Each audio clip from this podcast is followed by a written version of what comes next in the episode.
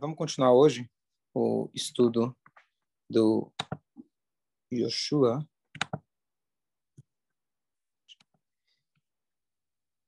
Então, estamos aqui no capítulo 13 do Yoshua.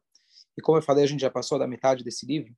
E a partir de agora, ele é um livro, quando você faz a leitura, assim, não tem muita história. Ele mais está descrevendo para a gente o que é interessante. Inclusive, agora eu trouxe aqui, quem estiver assistindo, esse aqui é um livro que ele traz para a gente os mapas antigos de Israel, os mapas originais de Israel, melhor dizendo, não antigos. E desde a saída do Egito, a passagem pelo deserto, eu vou mostrar algumas coisas aqui. Então, todos esses, o mapa, ele está descrito aqui na Torá, e aqui está escrito também algumas coisas. E a conquista, quais cidades eles conquistaram, etc. Então, tem alguns pontos só que eu queria analisar sobre esse capítulo. Cada um deve ler sozinho, mas assim, a maioria é nome de cidades, dizendo que o povo conquistou. E essa passagem começa dizendo que Yoshua, ele ficou velho. Então, só lembrando que a gente falou na aula passada, que Moshe Rabbeinu, Deus falou para ele, você tem que fazer a conquista das fronteiras de Israel e depois você vai morrer, falecer. E Moshe Rabbeinu se apressou e fez. Já Yoshua, quem somos nós para julgar, mas no nível espiritual dele, ele foi condenado por isso, ele demorou na conquista, porque ele sabia que ele ia falecer, a missão de vida dele era a conquista de Israel. E ele demorando, originalmente, teria que viver igual Moshe Rabbeinu, porque Deus falou, estarei com você como estive com Moshe, significando também que a vida dele seria como a de Moshe, e ele acabou, então, perdendo 10 anos da vida dele. Então, aqui o pastor começa dizendo que Yoshua, ele estava velho, quer dizer, estava se aproximando do final dos seus dias. E essa seria uma alusão também à situação dele. E o que acontece? O passuco ele fala aqui, e a terra, grande parte da terra, não foi conquistada. Espera aí. A gente acabou de ler nos versículos anteriores que eles conquistaram 31 reis. No final desse mesmo capítulo, vai falar que eles conquistaram a maioria de Israel. E o que agora ele fala? Parece que, bom, Moshe e Yoshua tá velho, eles não conquistaram. Então, a explicação é a seguinte. Ele conquistou de forma nacional. Quem é o soberano da terra? Quem é o rei de Israel? Quem é que manda são os judeus. Não tinha dúvida. Só que o fato que você diz que você manda, ou vamos pegar ditadura militar, não quer dizer que cada canto ou cada prédio, dependendo da época, eles tinham controle total e absoluto. Então, eles tinham controle geral. Eles mataram os reis. Agora, determinadas cidades, determinados bairros, determinados lugares, precisava que os judeus próprios, ao longo do tempo, eles conquistassem. Agora, só corrigindo, o que está no final desse capítulo é que Hashem fez de propósito e Hashem deixou alguns povos lá para testar a gente. Qual que é a ideia? Ele morreu Yeshua, desculpa interromper. A gente vai ver no final, eu não quero falar sem ter certeza, a gente vai ver no final. Se eu não me engano, são 110 anos, que era para ele viver 120, acabou vivendo 110. Deixa eu só conferir, será isso mesmo? Isso, 110 anos. Então, Hashem, ele fez... de propósito, ele deixou de lá alguns povos. Então, qual é o motivo disso? Eu já comecei a comentar isso outro dia, porque a Torá fala para a gente que a conquista de Israel ela tem que ser gradual. Deus, ele fala, teoricamente, como eu falei outra vez, ele poderia mudar a cabeça dos reis lá, falaram, judeus, só aqui, a terra é de vocês. Deus fez que essa conquista fosse gradual. Não por eles, e sim por nós. E é isso que a gente vem contando aqui de Yoshua, que todas essas conquistas e a forma como conquistaram e as histórias que a Torá decide contar para a gente é uma lição para nós e não para eles. Esses aí já caputo, já foram embora há muito tempo. Qual é a lição para a gente? Que a única maneira da gente crescer espiritualmente é de forma gradual. Existem momentos, como por exemplo a saída do Egito foi num instante, tiveram as 10 pragas, mas a saída em si foi um instante. Tem momentos que você precisa dar um pulo, como se diz em português, o pulo do gato, mas como algo estruturado, como o dia a dia nosso, ele tem que seguir essa regra. Existem exceções, mas de maneira geral, para a gente crescer espiritualmente, tem que ser de forma gradual. Portanto, Hashem, ele fala que a conquista de Israel, ele vai mantê-la aos outros povos. A gente vai chegar no próximo livro, o livro dos Juízes. Os Juízes, ele tem uma história só, na verdade. A história é, o povo se assimila com os povos pagãos, começam a fazer idolatria, e esses povos começam a atacar o nosso povo. Aí vem o juiz, vem o profeta, na época juiz, incentiva o povo a fazer tshuvá, fazem a guerra, e o inimigo é derrotado. Isso volta todo o tempo ao longo do livro de Shoftim. Então, qual que é a ideia? A ideia é, eu não vou te dar tranquilidade. Se eu soltar a rédea, então, está escrito na Torá, o boi engorda e deu coice, e o churun engorda e dá coice. Se você engorda demais, se você não está preparado realmente, você vai dar coice. Então, Hashem sempre deixou lá uma lembrança, cada tanto toca. Então, quando a gente escuta já uma lição prática para a gente, coisas antissemitas, Deus nos livre ataques a Israel e etc., lembrar que isso aqui está para fazer a gente acordar. Hashem, ele manda sinais para a gente, não estou condenando ninguém ou justificando nada. Não estou dizendo, o cara que morreu porque ele precisava, não é isso. Eu estou dizendo que para nós, depois do fato, além das questões de segurança, atitudes nossas práticas no mundo físico, mas a gente parar e meditar, está tocando o alarme. Está tocando alarme, alguma coisa está acontecendo. A gente tem que estar esperto para entender. Então, Hashem me fez questão que, quando o Mashiach não chegar, a conquista não ia ser total. Isso só aconteceu total em 2 momentos. Na época do rei Davi, está escrito que ele acabou com todos os inimigos de Israel. E o segundo momento foi na época de Shlomo. E, curiosamente, há uma diferença muito grande. O David HaMelech, ele conseguiu por força. O Shlomo HaMelech conseguiu por respeito. Negociação. Não, respeito. O David HaMelech, ele se impôs. Guerras, sangue, e pronto. Todo mundo ficou com medo, todo mundo ficou quieto. Shlomo HaMelech não só se impor. Com a grandeza da sabedoria dele, os reis vieram e se prostraram perante o rei Salomão. Essa foi a única época que realmente, por isso o nome dele era Shlomo, que Shalom Hayab Yamav. Ele tinha Shalom, ele tinha paz, a verdadeira paz. Você ter paz porque você se impôs, ok, relativamente falando, é uma paz. Às vezes precisa. Mas, se você tivesse alguém no nível de Shlomo HaMelech, então, Shalom, ele tinha a paz absoluta. Então, esses foram os únicos momentos. Por quê? Por que demorou tanto para chegar nisso? Porque se essa paz tivesse, logo que eles entrassem em Israel, a turma ia esquecer de Hashem. Já na época do rei, Shlomo, que você tinha o Beit HaMikdash, você tinha um núcleo do povo, você tinha a santidade lá, visível a todos, esse risco não tinha.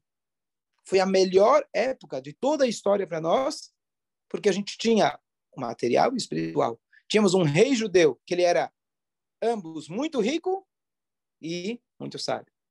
Temente a Deus e com abundância material. Então, se isso acontecesse no extremo em outras épocas, a gente não estaria pronto para realmente continuar vivendo como judeus. Então, por isso aqui, o Tanakh, a gente vê que ao mesmo tempo ele diz que a terra ainda faltava muitos quilômetros ainda para eles conquistarem. Sim, de maneira global, nacional, eles já se impuseram. Yoshua agora é soberano sobre a terra, o povo judeu, eles são soberanos da terra. Mas, em termos práticos, ainda cada família ou cada tribo teria que ir até seu lugar e lá eles iam ter determinadas guerras civis, entre aspas. Eles teriam que fazer, não era uma guerra nacional, seria uma guerra civil. Eles teriam que ir lá se impor cada um deles. E vários desses lugares foram reconquistados, e com certeza dependia também do mérito deles, porque Israel realmente, é escrito que quando a gente não tem mérito, Israel vomita essa linguagem, Israel espelha a gente. E quando a gente está merecedor, então Hashem traz a gente de volta para a nossa terra. Esse é o ponto principal desse capítulo. Certo, Marcelo? Interessante, né, meu? De lá para cá nunca mais tivemos paz. Desde o rei Salomão? Então, em termos, não tivemos paz absoluta como na época dele. E agora, se você for olhar ao longo do tempo, tivemos épocas melhores e épocas piores. Paz absoluta não tivemos. E Jerusalém, historicamente falando, é a cidade do mundo que foi mais conquistada e reconquistada. Do mundo inteiro. Não é Miami? Não é Los Angeles? Caribe. tem mais sentido, né? Você quer conquistar, você quer... É Jerusalém, um monte de pedra. Será que não tem algum sentido mais profundo? Alguma coisa tem lá que está todo mundo procurando. Está todo mundo sentindo que lá é o local. Bom, e na divisão das terras, então agora, entrando em mais um detalhe. Aceito, obrigado. Mais alguns detalhes. Sim, por favor. Em relação a essa conquista, Josué, ele tinha um papel de conquistar e dividir as terras. Eu expliquei da outra vez que dividir também era uma forma de conquista. Conquistar era conquista nacional, dividir significa vai lá e pega teu... Vai lá lutar pelo teu canto. Lembrando, como que foi feita a divisão da terra de Israel? A Torá, na verdade, já descreveu para a gente, na época de Moshe Rabbeinu, como que seria a divisão. A divisão seria, na verdade, de forma profética e justo, por coincidência, entre aspas, caía que a tribo que tinha maior população pegavam um lugar maior. A tribo que tinha menor população, assim também. E também você pode imaginar, né, quando é para você dividir duas coisas entre dois filhos, vou te falar, você coloca um copo de guaraná, você não imagina, mas olha aqui, tem um cabelo a mais, é um milímetro a mais, você cresce é a mesma coisa, só muda de guaraná, muda para o tamanho do carro, muda o tamanho do prédio, só muda os tamanhos, o tamanho, eu falo, as crianças brincam com carrinho e os adultos brincam de carrão, só é maior e mais caro, amém. Então, mas o meu carro é mais bonito, o meu carro é melhor, esse carro é meu. Mesma coisa. Se a gente não evolui espiritualmente, fica na mesma coisa. Então, o que acontece? Você pode imaginar a loucura que era, que poderia ter sido.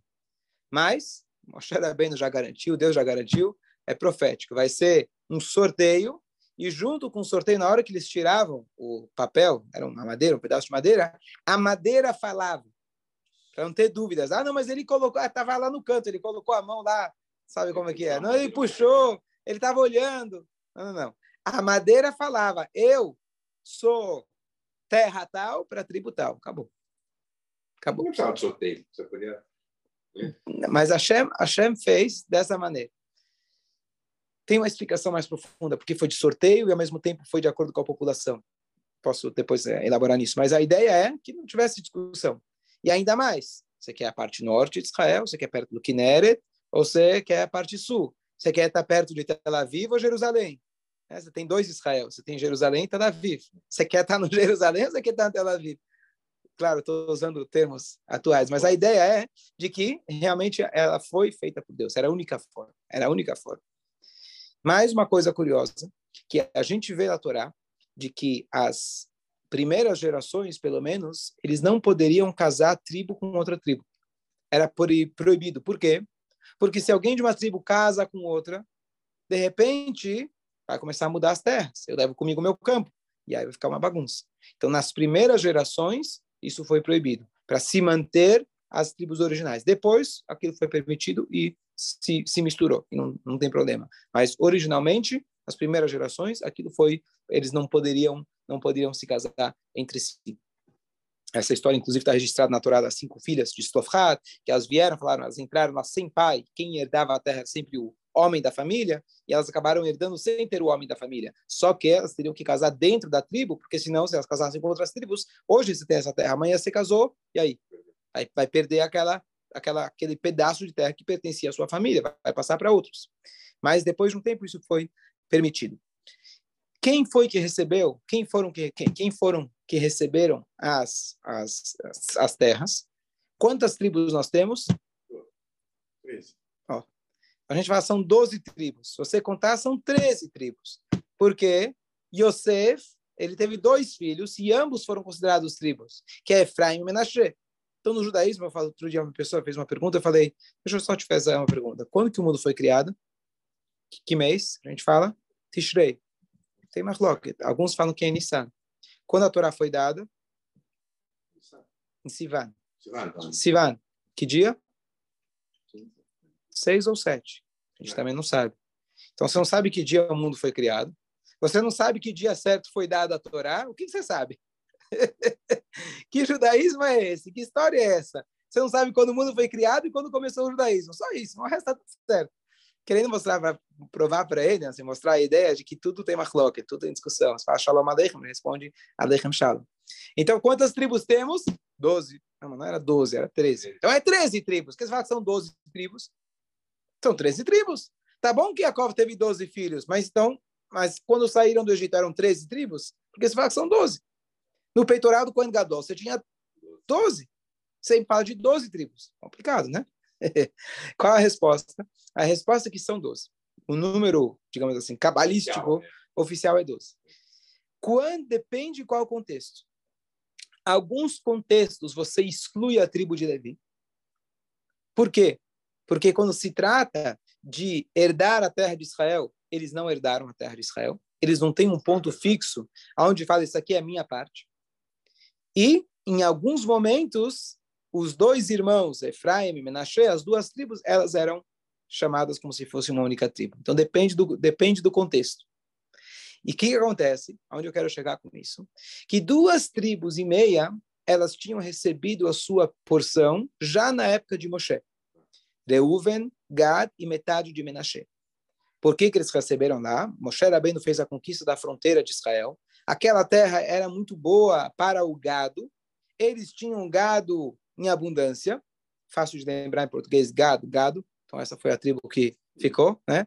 Então, Reuven a primeira, Gad e metade de Menashe, eles ficaram lá. Aí eles chegaram para Moshe e falaram, a gente quer ficar aqui. Moshe Rabbeinu ficou bravo. Como assim? Vocês querem ficar aqui? Não, a gente vai na frente, a gente vai conquistar. Depois a gente volta. Vamos deixar aqui nossas esposas, nossos rebanhos, e assim foi.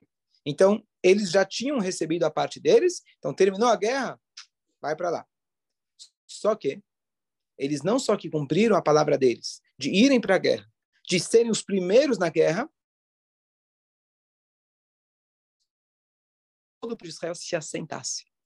A gente estava com saudades de casa. A guerra nacional já foi, mas tinha, a gente falou, tinha guerra civis. Vocês falaram, a gente está aqui. Estamos aqui para qualquer coisa. Não somos covardes. Eles ficaram lá até o final. Agora, curioso, um detalhe interessante. A Torá conta para a gente que quem tinha gado em abundância era o Reuven e Gad. Como apareceu essa metade de Menashe? E por que metade? Qual metade sim, metade não? Na verdade, a história de Menashe é um pouco trágica. Menashe não tinha nada a ver com essa história de Gad. Foi decretado que a tribo deles ia ser cortada na metade. Por quê? Por quê? Então, a história foi que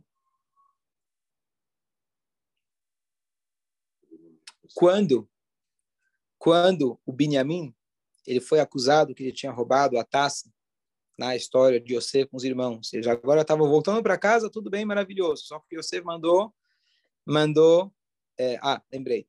O Yosef, ele mandou esconder a taça dentro de Benjamim para acusar eles, etc., que eles fizessem tchuvá, etc. E aí o Yosef, depois que eles foram embora, estão no meio do caminho, ele mandou alguém lá no meio do caminho e falou, vocês roubaram. Nós roubamos? Quem roubou vai ser escravo. Aí começa a procurar, finge que não sabe de nada, eu venho, te mando, Benjamim, aqui, você pegou aqui essa taça que ele profetizava, vai ser escravo. E aí que Yudá falou, peraí, que história é essa? Ele foi lá, se levantou, eu prometi para o meu pai que eu ia trazer ele de volta, etc. Aí quando Yosef viu que ele era muito sincero, e ele se arrependeu por aquilo que ele tinha feito muitos anos antes com Yosef. Então ele falou, tá bom, eu sou Yosef, etc. Mas na hora que eles souberam que eles tinham que voltar para o Egito, quando agora eles pensaram que finalmente resolveu o problema, eles rasgaram suas roupas. Sim, lutando pela tragédia que tinha acabado de acontecer, que o irmão agora foi pego em flagra, ou acusado de ser ladrão e teria que ser escravo. Eles rasgaram as suas roupas. Quem foi esse mensageiro que o Yosef mandou perseguir eles e acusar? Menashe, um dos seus filhos. Ele não mandou um soldado egípcio. O esquema estava entre família. Então ele falou para o filho dele, corre lá atrás e vai lá e pega eles. Então Menashe, já que ele fez com que eles rasgassem as suas roupas no meio, nada fica em vão. Lá na frente, você recebeu sua tribo. Você é grande o suficiente, cresceu no Egito, num lugar completamente imoral, e você se manteve firme no seu judaísmo. Você tem seus méritos. Mas isso não vai ficar barato. Seus descendentes, daqui 250 anos, eles vão receber a porção deles metade. Vocês dividiram as roupas dos seus irmãos? Vocês agora vão estar divididos nas suas roupas. Foi um castigo. Por quê? Tá bom que a intenção de Yosef podia ser das melhores, mas ele causou um sofrimento muito grande para os irmãos. Lembrando aqui que estamos falando aqui de grandes sadequim. A Torá fala que eram todos sadequim. Então, no nível espiritual deles, então ele teve o seu troco. Então, por isso o Menashe ficou metade fora, metade dentro. Aqui a gente entende que às vezes a gente não enxerga o resultado das nossas ações nessa vida, mas talvez quem vai colher aquilo vai ser teu filho ou teu neto. E se no lado negativo isso funciona, no lado positivo muito mais. Então, se a gente faz alguma coisa, tudo tem um cálculo. Nada vai ficar em vão. Esperamos que seja sempre as coisas positivas. Isso que aconteceu com Menashe. Tem mais uma explicação, não lembro qual é, mas tem mais uma explicação por que eles receberam metade, metade. Vamos agora para o último tema.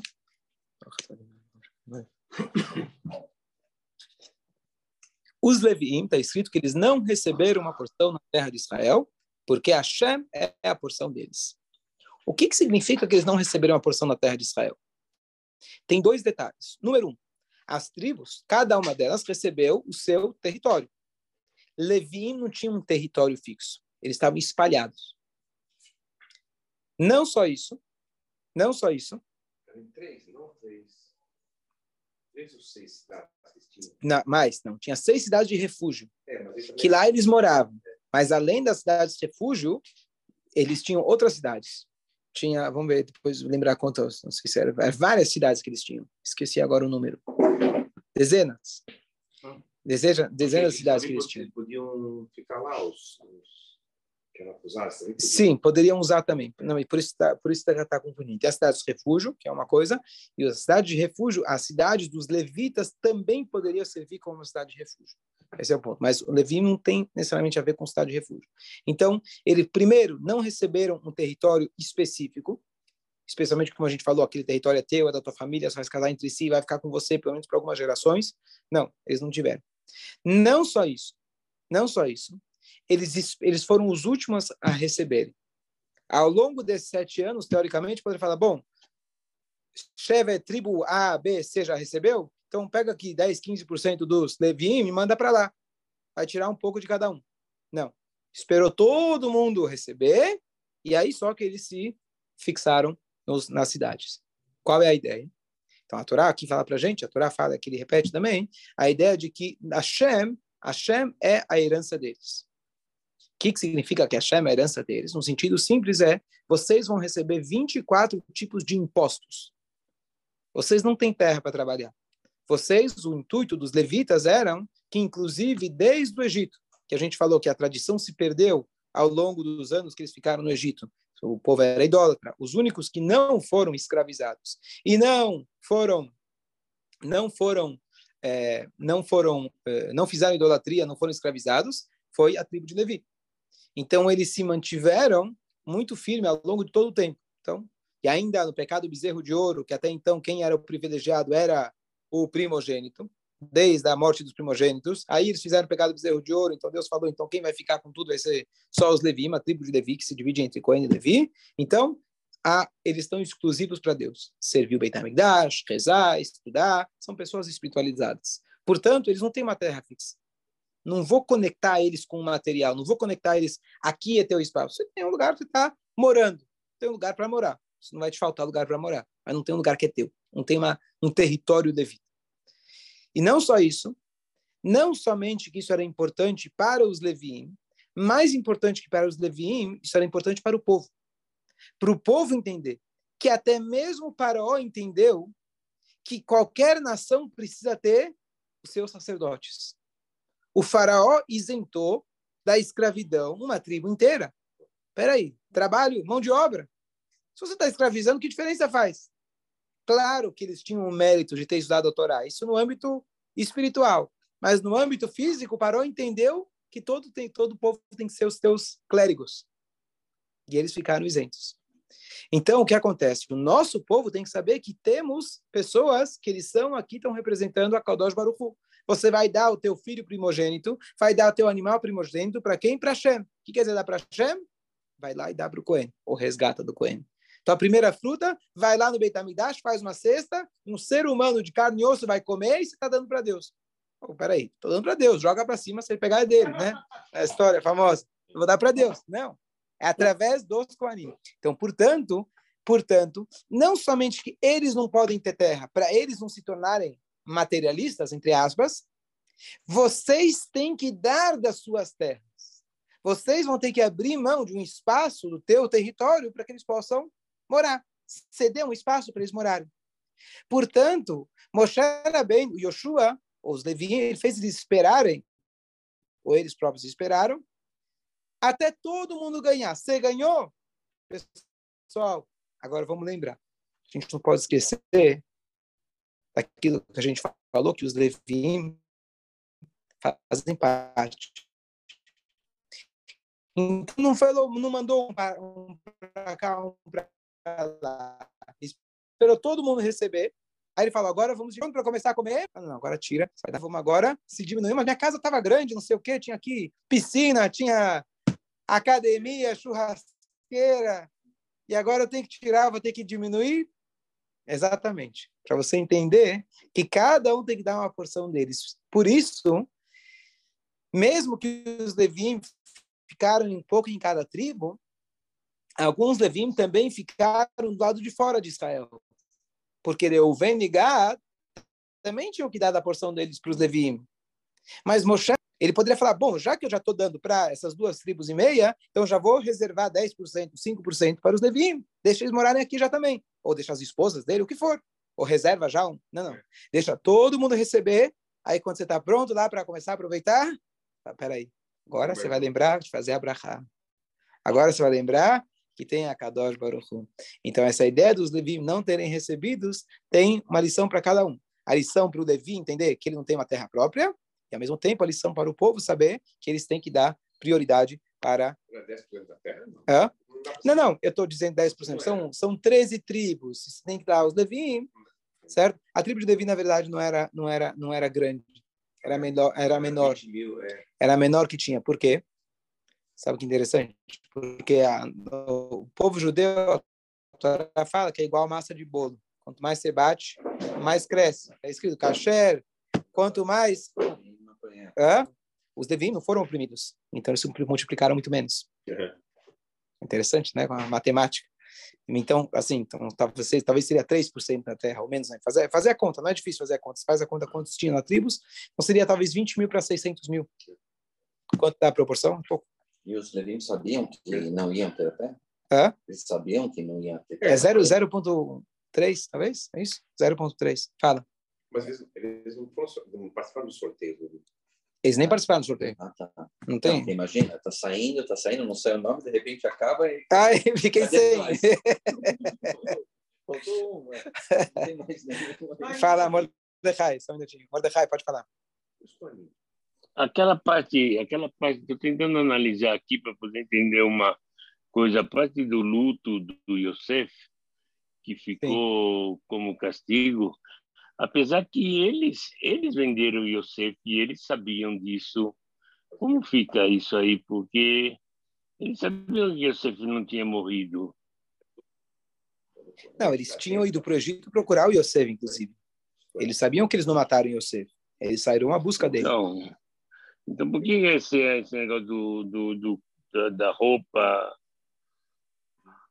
Eles sofreram por causa dessa perseguição, do que o irmão, o filho do Yosef, veio lá acusar eles. Foi a última acusação que ele fez. Claro que a intenção de Yosef era boa. A intenção não era se vingar. A intenção dele era... Os Kohanim ficavam onde? Dentro dos Levi ou tinha outra terra para eles? Não. Tribo de Levi, junto. Cohen Levi, sim. Então, ele foi lá com a intenção... A intenção de Yosef era provocar os irmãos para fazerem tshuvá. Ele, de fato, conseguiu. Ele percebeu que, no último momento, Yehudá, que foi aquele que vendeu ele, categoricamente, literalmente, ele foi lá e se arrependeu e está entregando a sua vida. Fala, eu vou de escravo, mas não deixa o Benjamim. Mas tudo bem, mas ele teve um sofrimento. O fato que o filho de Yosef foi lá, perseguiu ele e fez com que eles rasgassem a roupa, ele teve que pagar por isso.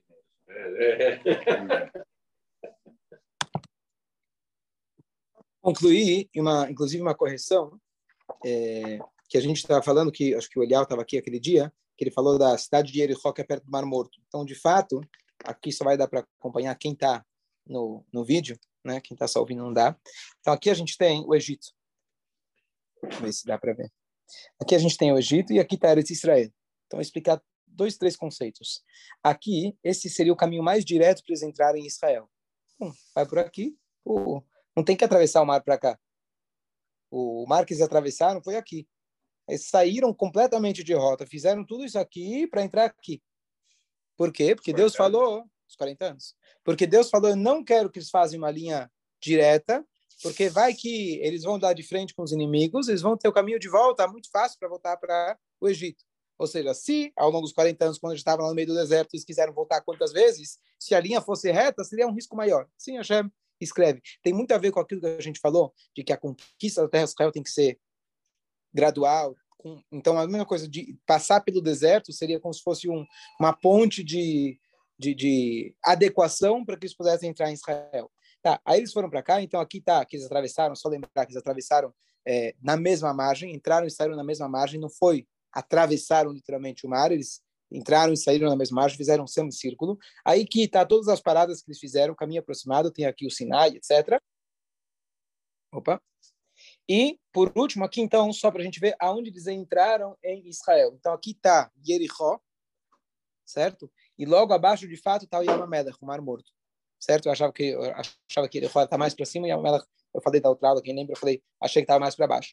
Mas realmente o Jericó está realmente muito perto do Mar Morto. E como a gente explicou na última aula, que Jericó ficaria realmente mais para o centro de Israel, que dessa forma, em termos táticos, estratégicos, valia a pena a questão de que eles assim separaram os reis do norte dos reis do sul. E assim, estrategicamente falando, seria mais fácil eles conquistarem. Então, aqui foi onde eles entraram, Jericó. Então, de Jericó, eles foram partindo para as próximas cidades, etc. Só queria mostrar isso aqui. Ok. Baruch.